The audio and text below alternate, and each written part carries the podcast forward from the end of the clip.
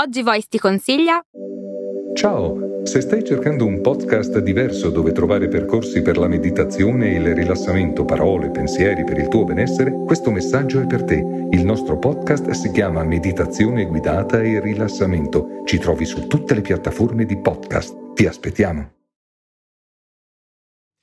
La mia più grande preoccupazione intorno allo sviluppo dell'intelligenza artificiale non ha a che fare con lo sviluppo dell'intelligenza artificiale, ha a che fare con l'inviluppo dell'animo umano. E ne parliamo, come sempre, dopo la sigla. Uno spettro si aggira per il web. Lo spettro di Daily Cogito. Zombie, siete avvertiti.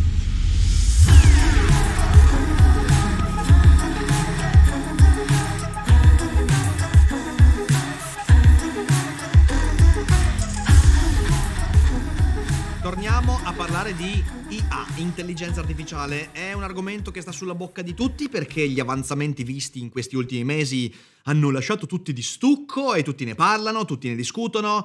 E anche la filosofia ha qualcosa da dire a riguardo, non solo perché i filosofi mettono il naso dappertutto, ma anche perché è un argomento che ha a che fare con la coscienza umana, a che fare con il nostro modo di intendere noi stessi, a che fare con tanti aspetti della nostra interiorità. E la filosofia è ancora quel linguaggio che cerca di mettere sotto sguardo critico eh, questi aspetti della nostra vita. E quindi cerchiamo di ragionarci un po' fuori dagli schemi e vi proporrò delle argomentazioni che magari normalmente non sentiamo. Quindi, come sempre, anche se vi troverete in disaccordo con quanto io andrò a dire, eh, aspettate fino in fondo, ascoltate il video fino alla fine fatevi la vostra idea e poi ovviamente commenti, critiche, obiezioni e quant'altro saranno sempre ben accette, fin tanto che saranno espresse con educazione e cum grano salis.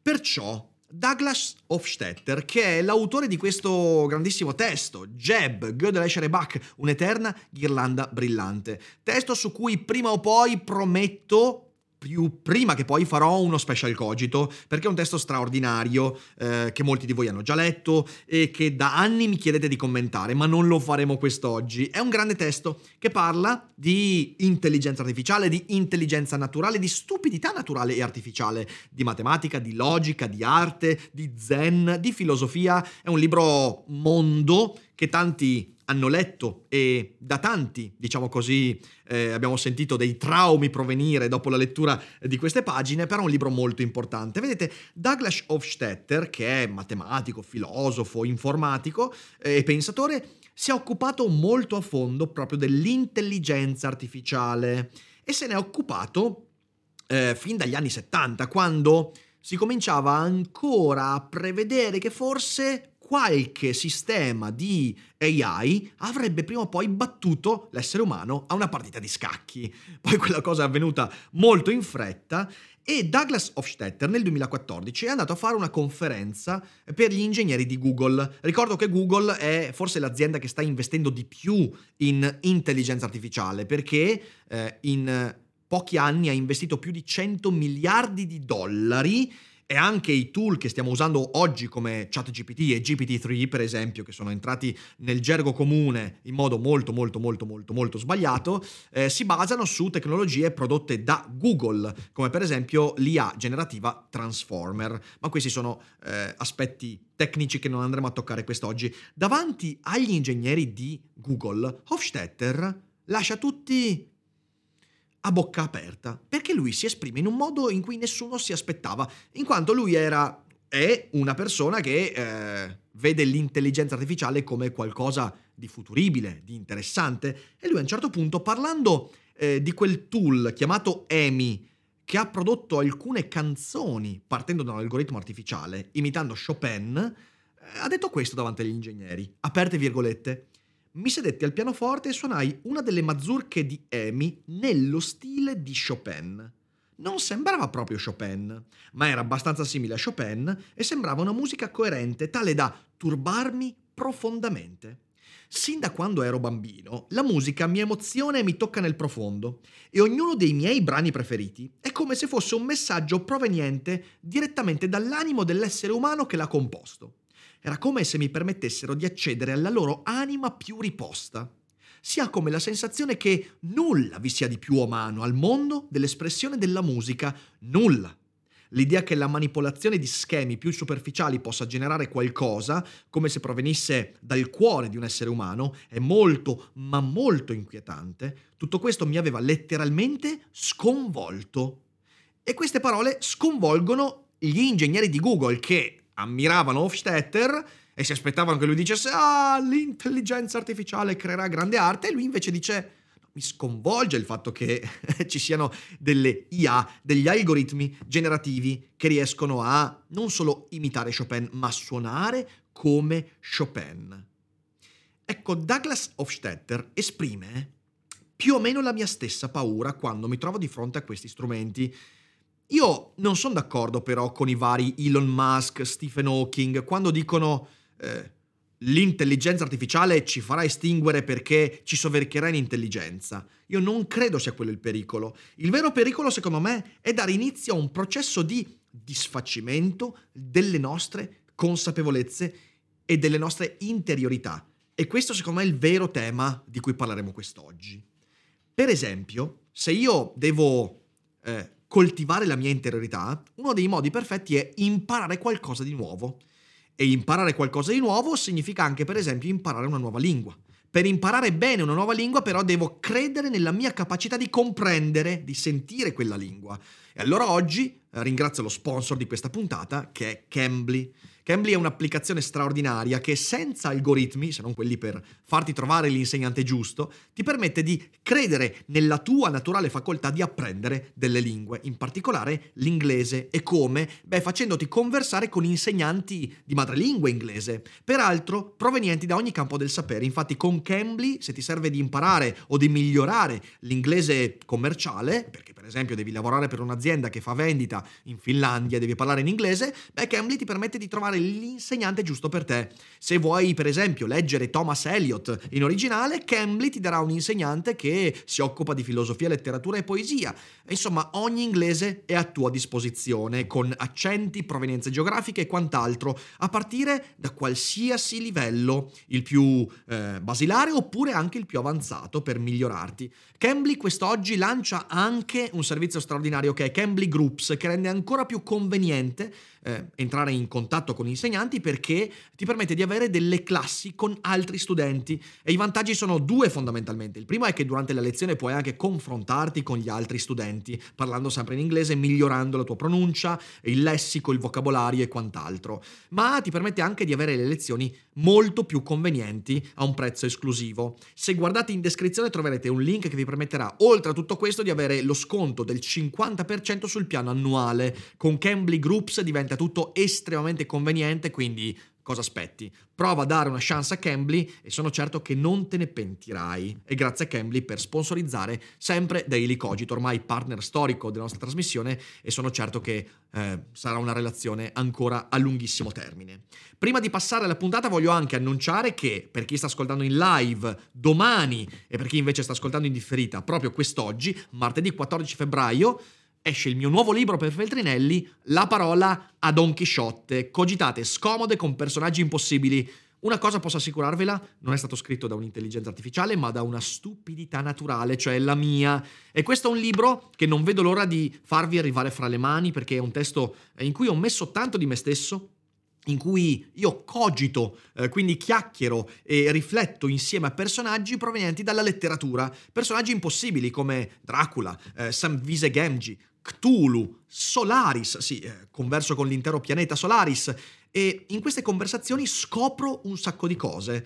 E qui troverete lo spirito di Seneca tra gli zombie, quindi è un libro di filosofia, però con uno stile anche più divertente e accattivante, eh, con questo espediente letterario che, come vedrete, non è solo un espediente letterario, è quello ovvero di parlare e chiacchierare con questi personaggi provenienti dalla letteratura, Winston Smith, Rachel Rosen eh, di Blade Runner, eh, oppure Don Quixote evidentemente, personaggi che mi insegneranno e ci insegneranno soprattutto ad ascoltare meglio le storie che ci vengono raccontate anche nei libri. Eh, niente, se vi va, questa sarà una lettura che di cui sentirete parlare, credo, eh, a lungo e vi ricordo che le prime presentazioni sono già fissate, eh, saremo a Schio giovedì sera insieme a Roberto Mercadini, eh, saremo a Padova il 2 marzo, a Verona il 20 febbraio e ovviamente tutte le altre presentazioni verranno ehm, fissate a calendario nei prossimi giorni. Sul sito dailycogito.com potete trovare ovviamente tutte le info sul libro e anche il calendario eventi per venire a trovarmi a spettacoli, presentazioni e quant'altro. Se lo prenderete, poi lasciatemi una recensione su Amazon perché sono curioso di sentire cosa ne pensate. Ma adesso torniamo a noi. Intelligenza artificiale. Nel 1979, in questo grandissimo testo, ovvero Gödel e Bach, Douglas Hofstetter scriveva una, una sorta di memorandum e di domande e risposte legate all'intelligenza artificiale. Ovviamente tenete presente che è del 1979 e si fa delle domande a cui cerca di dare una risposta. Ve ne leggo una. A un certo punto Douglas si chiede un programma di calcolatore, quindi intelligenza artificiale, quindi un programma di calcolo, di calcolatore, sarà mai in grado di scrivere buona musica? Tentativo di risposta. Sì, ma non tanto presto. Douglas Hofstetter spiegherà poi nella conferenza Google che con non tanto presto intendeva non nell'arco del prossimo secolo, quindi fra cento anni forse. È stato un po' smentito, ma continua la risposta. La musica è un linguaggio di emozioni. E finché i programmi non avranno emozioni, complesse come le nostre, non sarà possibile che un programma scriva qualcosa di bello. Potranno esservi contraffazioni, superficiali imitazioni della sintassi musicale preesistente, ma nonostante ciò che si può pensare a prima vista, vi è molto di più nell'espressione musicale di quanto si possa catturare in regole sintattiche. Ancora per un bel po', i programmi per la composizione di musica al calcolatore non produrranno niente che possa considerarsi un nuovo tipo di bellezza. Voglio sviluppare ulteriormente quest'idea. Considero grottesca e un'inaccettabile sottovalutazione della profondità dello spirito umano la posizione di chi pensa, e c'è chi lo pensa, che tra breve potremmo essere in grado di ordinare una scatola per musica preprogrammata, prodotta in serie per una diffusione di massa a basso costo, di tirar fuori dai suoi sterili circuiti pezzi che Chopin e Bach avrebbero potuto scrivere se fossero vissuti più a lungo. Ovviamente queste parole oggi risuonano vetuste, perché programmi di calcolatore, quindi intelligenze artificiali generative, come sono chiamate oggigiorno, che riescono a fare della musica molto più che decente, addirittura ingannando critici musicali. È famoso l'esempio in cui proprio Amy eh, compone un pezzo alla Chopin i, un pezzo di Chopin e il pezzo di Amy vengono presentati ai critici musicali e questi dicono tutti sì sì è, è questo qua Chopin e in realtà non era vero. Eh, quindi passato a test di Turing a livelli eclatanti. Comunque al netto di questo è molto interessante perché questo è un linguaggio che sembra vetusto, eh, Doug- Douglas Hofstetter esprime le sue pau- paure, ma la cosa veramente interessante è quello che dice dell'animo umano. È inaccettabile pensare che ciò che proviene dalle nostre profondità venga riassunto in un microchip. Ecco, da un certo punto di vista Douglas Hofstetter ha avuto torto perché sono arrivati già da un bel po' di tempo quei programmi che battono gli umani a scacchi, producono musica di alto livello. Da un altro punto di vista, eh, siamo noi a dover decidere se queste parole sono vere o meno, sono vere o meno se Douglas Hofstetter ha avuto ragione o meno. E cercherò di spiegarmi in questa puntata. La sensazione che mi porto dietro è che stiamo valorizzando l'arte e i contenuti prodotti dalle intelligenze artificiali, l'arte musicale, l'arte figurativa con Lenza e tutto quanto, come conseguenza del fatto che abbiamo svalutato la capacità umana di creare.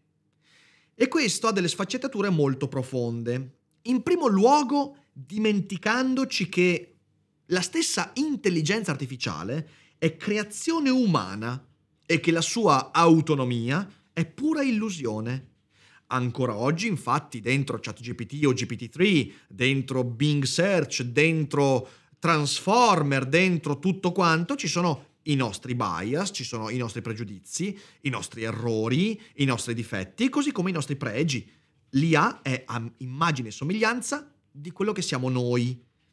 E siamo noi con la nostra creatività umana ad aver creato quegli strumenti, siamo noi con la nostra interiorità, con la nostra ricerca di significato ad aver creato l'intelligenza artificiale, anche se tanti la trattano già come una cosa autonoma, mentendo a se stessi. In secondo luogo, non fidandoci più della nostra facoltà naturale, della nostra intelligenza, in conseguenza delle delusioni che la realtà e che noi stessi ci siamo riservati e dell'imperfezione che incarniamo ogni giorno, stiamo cercando di attribuire a questi strumenti un significato che forse non hanno.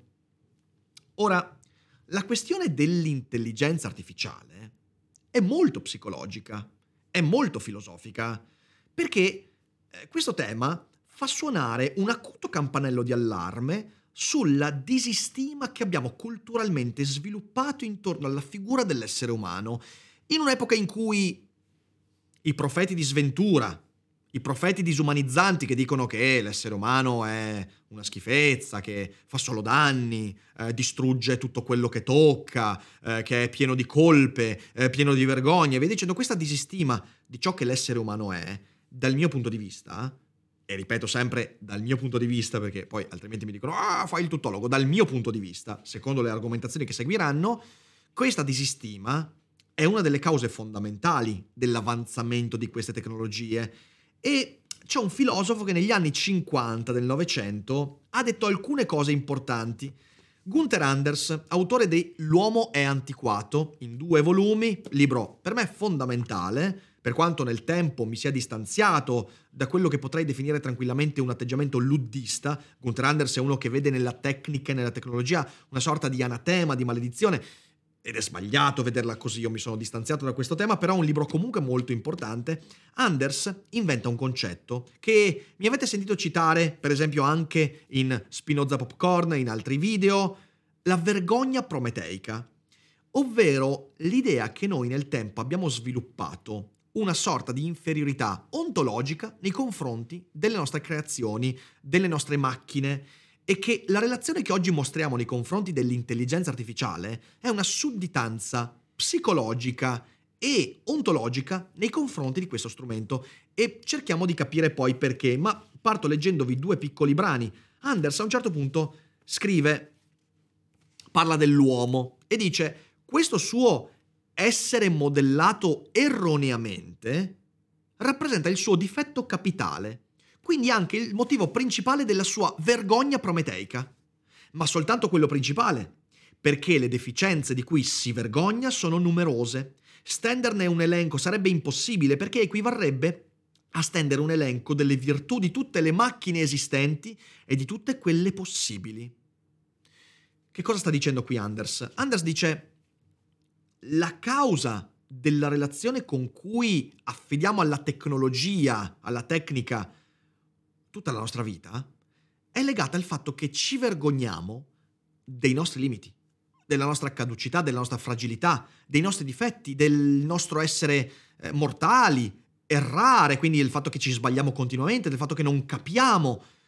Partendo da questa vergogna abbiamo prodotto macchine che sono l'esatta specularità dei nostri difetti. Noi non ricordiamo le cose, abbiamo macchine che ci ricordano tutto quanto episodio di Black Mirror straordinario, The Entire History of You, che si basa sul fatto di poter rivedere ogni singolo istante della tua esistenza in prima persona, perché eh, ci viene impiantato un chip che registra tutto quanto e noi possiamo tranquillamente rivedere tutte le registrazioni come se fossero direttamente nel nostro occhio. Una tecnologia che non sembra così distante dall'avvenire e che ci ricorda quanto sia fondamentale dimenticare.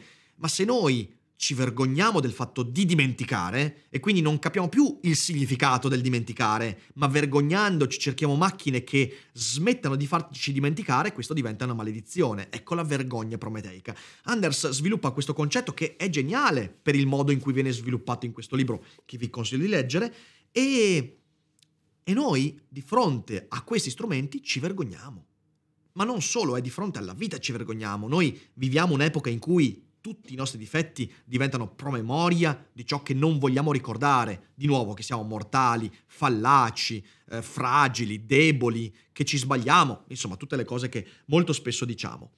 Vedete, un ingegnere di Google potrebbe obiettare: ma cosa c'entra la vergogna con l'intelligenza artificiale.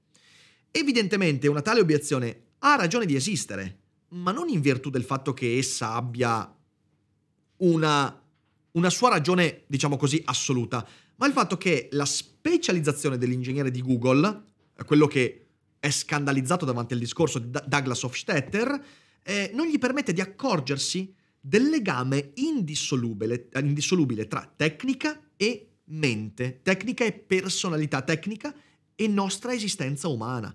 E questo legame esiste, solo che l'ingegnere non lo tiene in considerazione perché non può farlo. Non può farlo, deve specializzarsi, ovvero deve andare nella direzione di dire io prendo in considerazione soltanto gli aspetti tecnici ed è giusto che sia così. Ma poi eh, è importante che il filosofo, lo psicologo, eh, e a volte anche lo scienziato, come fa Hofstetter, si occupi eh, di questo legame senza cadere nel luddismo. E questo lo voglio dire proprio adesso perché ehm, è fondamentale comprendere che tantissimi filosofi in questa epoca, quando parlano di questi strumenti, non solo ne parlano senza averli usati, studiati, ma ne parlano come se fossero maledizioni, anatemi, terribili, eh, che, che ci distruggono. Io amo la tecnologia, sono uno che la usa, sono un geek, adoro studiarla, ho usato ChatGPT, l'ho un po' approfondita prima di fare i video, prima di farmi la mia idea, che è ancora in corso di formazione evidentemente, e quindi non sono un luddista, non voglio dire l'intelligenza artificiale non va perseguita, anzi non vedo l'ora di vedere quali saranno i risultati, ma se i risultati avranno le premesse di questi mesi, saranno risultati molto avvelenati e questo è fondamentale. Non voglio fare il luddista, non voglio fare il filosofo che dice beh ma la tecnica distrugge l'essere umano. Sarebbe soltanto l'ennesimo campanilismo. Io non mi sento in concorrenza a ChatGPT, in primo luogo perché non credo che un'intelligenza artificiale sia così stupida da fare il filosofo, evidentemente, ma soprattutto perché non credo che poi l'essere umano possa produrre una tecnologia così straordinaria tagliandosi le gonadi e di fatto disegnandosi la vera e propria estinzione. Non credo sia così perché? Perché ho stima dell'essere umano e non lo ritengo così tanto idiota, anche se ogni tanto eh, mi fanno pensare al contrario.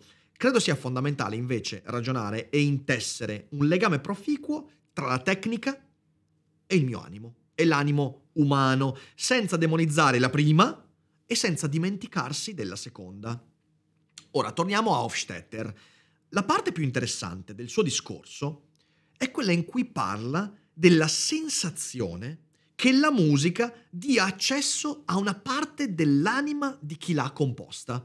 Questo è un discorso da filosofo. Eh, Adorno, Schopenhauer parlavano della musica come eh, chiavistello per vedere ciò che è segreto, ciò che è misterioso, per avere uno sguardo privilegiato sull'animo, sull'abisso, sui problemi dell'artista. Questo lo possiamo dire non solo della musica, ma anche eh, dell'arte figurativa. Eh, il quadro di Van Gogh è uno sguardo sullo sguardo con cui Van Gogh vedeva il mondo. Possiamo dire questa cosa della poesia, insomma, di tutta l'arte creativa. Ma, per quanto sia un'idea di cui sono profondamente convinto, è una palese proiezione. Una proiezione di colui che parla, perché sappiamo scientificamente che cos'è la musica. E la musica è l'elaborazione mentale di frequenze che nell'aria si propagano e si traducono in suoni all'interno del nostro cervello. Non c'è nulla di metafisico, non c'è nulla di misterico, la musica è quella roba lì. E tutto il significato di ciò che la musica suscita si produce qui dentro, nella mia pelle d'oca, nel racconto che ne faccio, nel contesto in cui l'ascolto, ma la musica in sé per sé non ha nulla di magico, non è una magia e questo Hofstetter lo sa perfettamente, ma per Hofstetter credere che la musica dia accesso all'anima dell'artista non dice molto sulla musica in sé per sé, ma dice molto sulla sua visione antropologica. Ed è questa la cosa veramente importante. Hofstetter crede che la musica dia quel tipo di accesso e ancora meglio, Hofstetter crede in ciò a cui la musica dà accesso. Cioè quando Hofstetter dice è un accesso all'anima dell'artista, fra le righe Hofstetter, un matematico, scienziato, molto materialista, ci dice l'anima per me esiste, credo nell'interiorità di quell'artista che mi trasmette alla mia interiorità quel tipo di significato. E questo fa tutta la differenza del mondo. L'autore, Hofstetter, crede che ci sia una via d'accesso a uno scrigno segreto che custodiamo dentro di noi e che possiede un valore preciso. L'artista è uno scassinatore di quello scrigno, ma di nuovo Hofstetter crede all'esistenza di quello scrigno, crede al significato che dato alla musica gli permette di vedere dentro quello scrigno. E questa cosa qua io vorrei che il mio ascoltatore si rendesse conto fa tutta la differenza del mondo. Quando leggo questo mi viene in mente un brano del poeta Lawrence che io ho citato nel mio ormai vetusto elogio dell'idiozia. Vetusto però ancora secondo me vale la pena leggerlo. A un certo punto io ho citato, parlando proprio della creatività, un brano bellissimo di un poeta anglosassone, eh, Lawrence, che scrive quanto segue. Dice, gli uomini fabbricano un ombrello che li ripari e sulla sua parte interna disegnano un firmamento e scrivono le loro convenzioni, le loro opinioni. Ma il poeta, l'artista, pratica un taglio nell'ombrello, lacera anche il firmamento per far passare un po' di caos libero e ventoso e inquadrare in una luce brusca una visione che appare attraverso la crepa. Allora sopraggiunge la folla degli imitatori che rammendano l'ombrello con una toppa che somiglia vagamente alla visione e la folla dei glossatori che riempiono la crepa di opinioni. Quella è la comunicazione. Ci vorranno sempre nuovi artisti per fare altre crepe, operare le distruzioni necessarie, forse sempre più grandi, e restituire così ai loro predecessori l'incomunicabile novità che non si riusciva più a vedere. Questo è un brano che per me è molto prezioso, l'ho citato eh, in più riprese. Perché? Perché al posto dello scrigno c'è l'ombrello, però il senso è più o meno lo stesso. L'artista riesce a produrre qualcosa che porta una vera novità. Sulla base di cosa? Sulla base della sua interiorità, proprio come dice Hofstetter. Ora, credere non solo nell'esistenza della mia interiorità, e quindi anche in quella del poeta, del musicista, ma anche nel suo valore è un requisito fondamentale per non cadere in quel nichilismo che vuole convincerci del fatto che nulla ha senso, nulla ha significato, tutto è vano e che siamo soltanto pezzi di carne gettati nel cosmo e che rimbalzano fra gli strali della casualità. Riuscire a comprendere che le cose non stanno così e che quello che dice Hofstetter fa tutta la differenza del mondo anche in relazione, anzi soprattutto in relazione alle nostre tecnologie, è fondamentale. Se voglio dare significato alla mia esistenza, e oggi c'è una fame di significato che fa paura, io non posso permettermi di equiparare la mia interiorità, quello che vivo, quello che sento, quello che soffro, quello che ricordo, quello che dimentico, quello che riemerge, quello che io sono nel caos oltre quell'ombrello, non posso permettermi di equiparare tutta questa roba a un microchip, a un algoritmo. Per quanto poi io possa essere razionalmente convinto che sì, effettivamente siamo dei complessissimi algoritmi, non posso agire in conformità a quest'idea. Perché? Perché sarò preda proprio di quel caos che invece cerchiamo di chiudere fuori dalla nostra esistenza. Non posso dimenticare che la realtà delle mie emozioni, quelle che mi suscita una grande canzone di Max Richter, o quella che presuppongo Max Richter senta quando compone la sua musica, è il sentiero più importante per realizzarmi, per trovare quel significato. Se mi dimentico di tutto questo, allora rischio di perdere qualsiasi stima nei confronti di quello che sono e di quello che sento. Tutto diventerà un'illusione, tutto diventerà un trucco da prestigiatore. Ed è il motivo per cui io, per esempio, pur amandolo, sono molto molto in disaccordo con le tesi sulla coscienza di Daniel Dennett, il quale dice è tutto un trucco di prestidigitazione. Non posso agire in questo modo. Per quanto io possa essere razionalmente convinto che sì, effettivamente è così, non posso agire nella mia vita come se fosse così.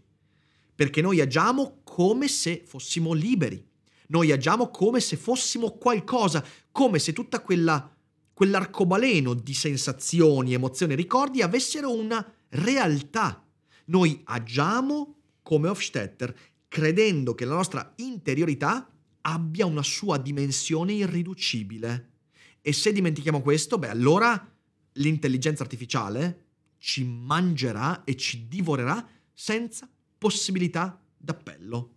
Viktor Frankl, autore che su questo canale sentite piuttosto di sovente, ha parlato molto di questo e credo si sarebbe trovato d'accordo con le parole di Hofstetter, quella paura, quella preoccupazione, non per demonizzare la tecnica, ma perché l'atteggiamento della vergogna prometeica porta proprio a quella mancanza di significato e mancanza di percorso di senso di cui tante persone, soprattutto molto giovani, oggi soffrono.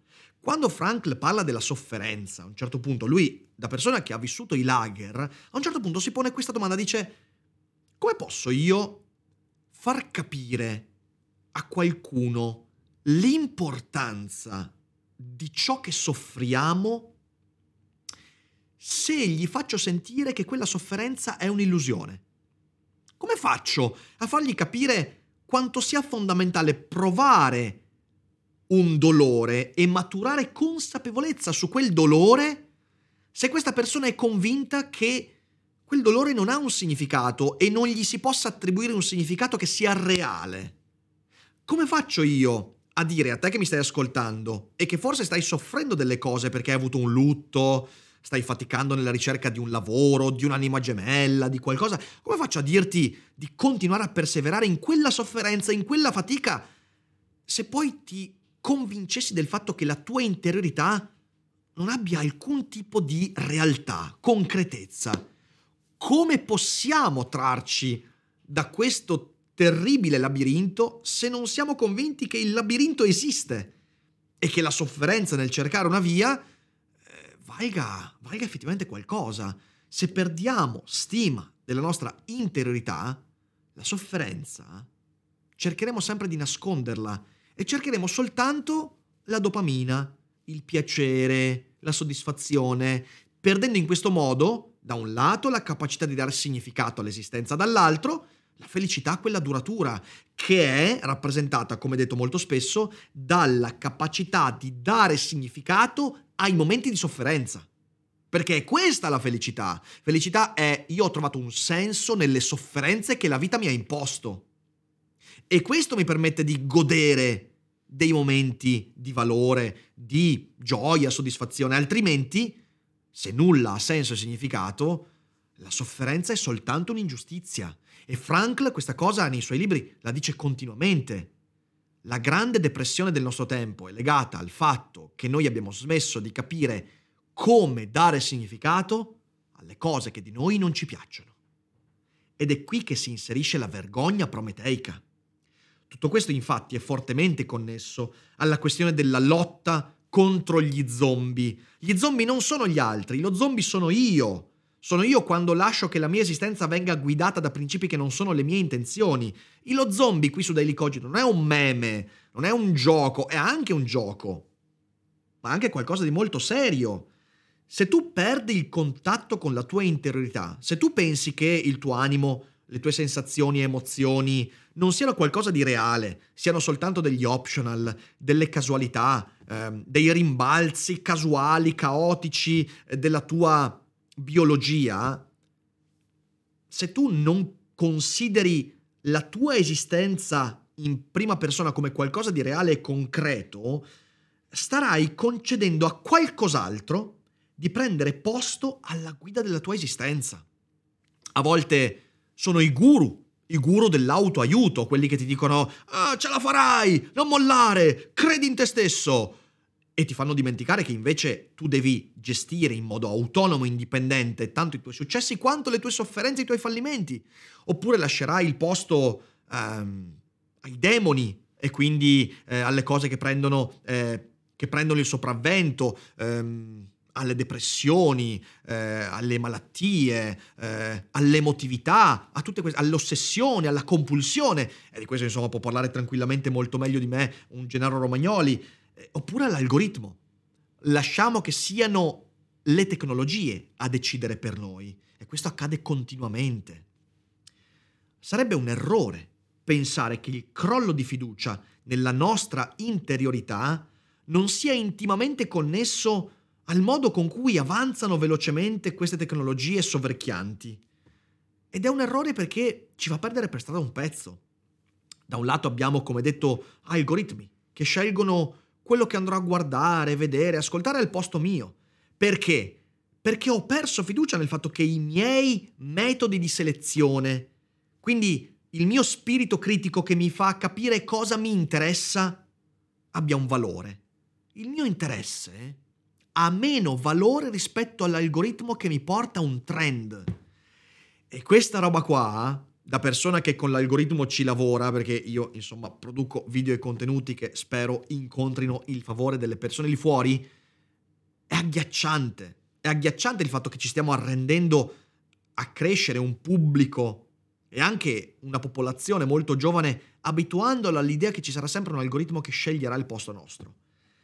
Questo fa perdere stima all'interesse, all'intenzione. Guardo qualcosa perché mi interessa e se non mi piace è responsabilità mia e dovrò affinare meglio il modo con cui domani sceglierò qualcosa. E questo vale per Netflix, per le relazioni, per eh, quello che compro. Abbiamo parlato nella puntata dedicata alla fiducia e alla trustless society. Se volete, recuperatela. Oppure abbiamo to-do list. Ehm, applicazioni che ci dettano il ritmo dell'esistenza al punto che ci dicono quando andare a pisciare ormai. E lì evidentemente è l'idea che abbiamo talmente sfiducia nella nostra memoria, nella nostra capacità organizzativa, da dover demandare a strumenti esteriori tutto questo tipo di atteggiamenti. E di nuovo, io le uso queste robe qua, ma cerco sempre di capire fin dove farle arrivare. Social media e metaverse che riempiono spazi di riflessione perché perché quando noi abbiamo perso confidenza con l'interiorità, ci siamo convinti di dover riempire quegli spazi di riflessione dove sentiamo la nostra voce intima con qualcos'altro, perché tanto quella voce intima non esiste. Il grillo parlante eh, è un'illusione, lascialo perdere, è un fantasma. Devi spaventarti quando lo senti e quindi ascoltare la canzone, il podcast, e via dicendo, riempire con un videogioco quello spazio, riempire di metaverse, perché la realtà del grillo parlante si trasforma in illusione e l'illusione del metaverso diventa la mia realtà. E poi ovviamente il rumore mediatico che ormai forgia l'immaginario, in cui noi ascoltiamo e vediamo contenuti perché si parla di quei contenuti, non di nuovo perché desidero guardarli. Ormai quello che io desidero è molto molto meno forte rispetto a quello di cui si parla. E infine l'intelligenza artificiale, che sia GPT-3, che sia Bing o via dicendo, che si sostituisce alle mie competenze. Perché in un mondo dove le mie competenze eh, sono legate alla mia interiorità, alla mia capacità di apprendere, di disimparare e reimparare, allora non devo più sviluppare competenze, devo riempire il buco delle mie competenze con gli strumenti eh, che di volta in volta mi vengono offerti. E quindi non mi alleno più a scrivere un libro in modo migliore. Scrivo il libro come viene e poi lo faccio passare per ChatGPT. e tutte queste cose qua, che ci piacciono meno, hanno un impatto molto forte proprio sulla nostra psicologia. Tutto questo sembrerebbe parte di un complotto. Ah, vogliono soverchiarci con le tecnologie, ma non è così. Siamo noi, anzi, sono io a permettere che questo accada. Sono io che ho smesso di credere nella mia interiorità, sono io che ho smesso di dare significato alle mie sofferenze, ai miei dolori, sono io che voglio soltanto cose piacevoli, leggere, veloci, immediate, sono io che non credo più alle mie intenzioni, ai miei desideri, sono io che non mi tratto più come qualcosa di esistente a permettere a tutto questo di avvenire che permetto a queste tecnologie di prendere il mio posto e la cavità dentro di me, questo buco nero che fin dalla notte dei tempi poeti, musicisti, eh, pittori, filosofi hanno cercato di raccontare con la propria arte, e anche scienziati hanno cercato di raccontare con la propria conoscenza, con il proprio domandare, e che un tempo era riempito con eh, oh, la fede religiosa, eh, con la consapevolezza di sé, con la costruzione di relazioni adeguate, oneste, con, con la stima del proprio animo, ora è un buco, un buco che è senza più nulla. E io sono come un cavallo di Troia. Sono un cavallo di Troia che ha un buco e viene riempito dalla tecnologia che entra poi nella mia cittadella mentale e si prende tutto quello che può prendere, ma sono io a permetterglielo, sono io che smetto di coltivare quella parte di me stesso che sarebbe insostituibile soltanto se, come Douglas Hofstetter, la ritenessi insostituibile. Ma se io credo che le mie emozioni, la mia interiorità, il mio animo siano sostituibili perché sono un'illusione come le altre, allora quella tecnica si prenderà tutto. Questa è la conseguenza di quella vergogna prometeica di cui ci parla Gunther Anders. Ora vorrei fare tutto un discorso in difesa della tecnica perché non voglio sembrare Galimberti, non voglio sembrare uno che dice "Ah, la tecnica!". Mi conoscete, lo sapete, non è quello il mio intento, perché di nuovo, lo voglio ribadire, ho anche amici tecnologici. No, non è questo. Però io utilizzo tantissimo questi strumenti e ne ho stima e non vedo l'ora di vedere quello che ci porterà ma non vedo l'ora che noi siamo all'altezza di questi strumenti. Come ho detto anche nel video dedicato a ChatGPT, non vedo l'ora che la nostra consapevolezza riesca a usare questi strumenti in modo proficuo, come alleati e non come nemici. E oggi rischiamo di usarli come nemici. E sarebbe miope non accorgerci, da amanti della tecnica e della tecnologia, che l'avanzamento di tali tecnologie è la conseguenza di un forte reindirizzamento del nostro orizzonte di senso. Il fatto che la mia interiorità non sia più trattata da me stesso come qualcosa di reale e concreto. Il fatto che io non mi prenda più cura della mia persona, delle mie sensazioni, delle mie emozioni, che io non rifletta più sul significato che posso attribuire a ciò che ho vissuto e pensato, il fatto che io non riesca più a vivere tanto le gioie quanto le sofferenze come qualcosa di concreto, come questo libro, come questa stanza, tutto questo ha come conseguenza il fatto di lasciare che sia l'intelligenza artificiale a dare significato al posto mio. E questo è il vero pericolo. Il pericolo di non far ingrandire l'intelligenza artificiale fino al ruolo di divinità, perché gli dei non esistono, ma il fatto di abbassare il ruolo dell'umano all'humus che calpestiamo, dimenticando qual è il valore di quello che sentiamo e quindi lasciare che la tecnica prenda il posto di quello che già noi oggi potremmo essere, ma essendoci stancati di esserlo. E questo credo sia un grandissimo pericolo. Ritornare a credere, credere al fatto che quando Chopin ha prodotto quella musica, faceva qualcosa di diverso rispetto a quello che fa Amy producendo una musica che ricorda quella di Chopin. Il fatto di credere che l'arte di Van Gogh e la creatività umana è una cosa diversa rispetto alla pur ammirevole e sbalorditiva capacità di rielaborazione generativa di Lenza, eh, della eh, Stable Diffusion, il fatto di capire che la mia interiorità ha una concretezza pari o magari anche superiore al microchip, all'algoritmo, al sistema generativo che dà vita a ChatGPT, a GPT-3, a questi strumenti incredibili, quella è l'unica via che abbiamo, abbiamo per tornare a dare significato a quello che siamo. Senza questo atteggiamento saremo divorati dalla tecnologia e finiremo per rimpiangere enormemente quel giorno in cui ci siamo dimenticati di essere stati veramente qualcosa di reale. E questo è quello che io penso, e non ha nulla di apocalittico, ha soltanto qualcosa di molto, molto, molto triste.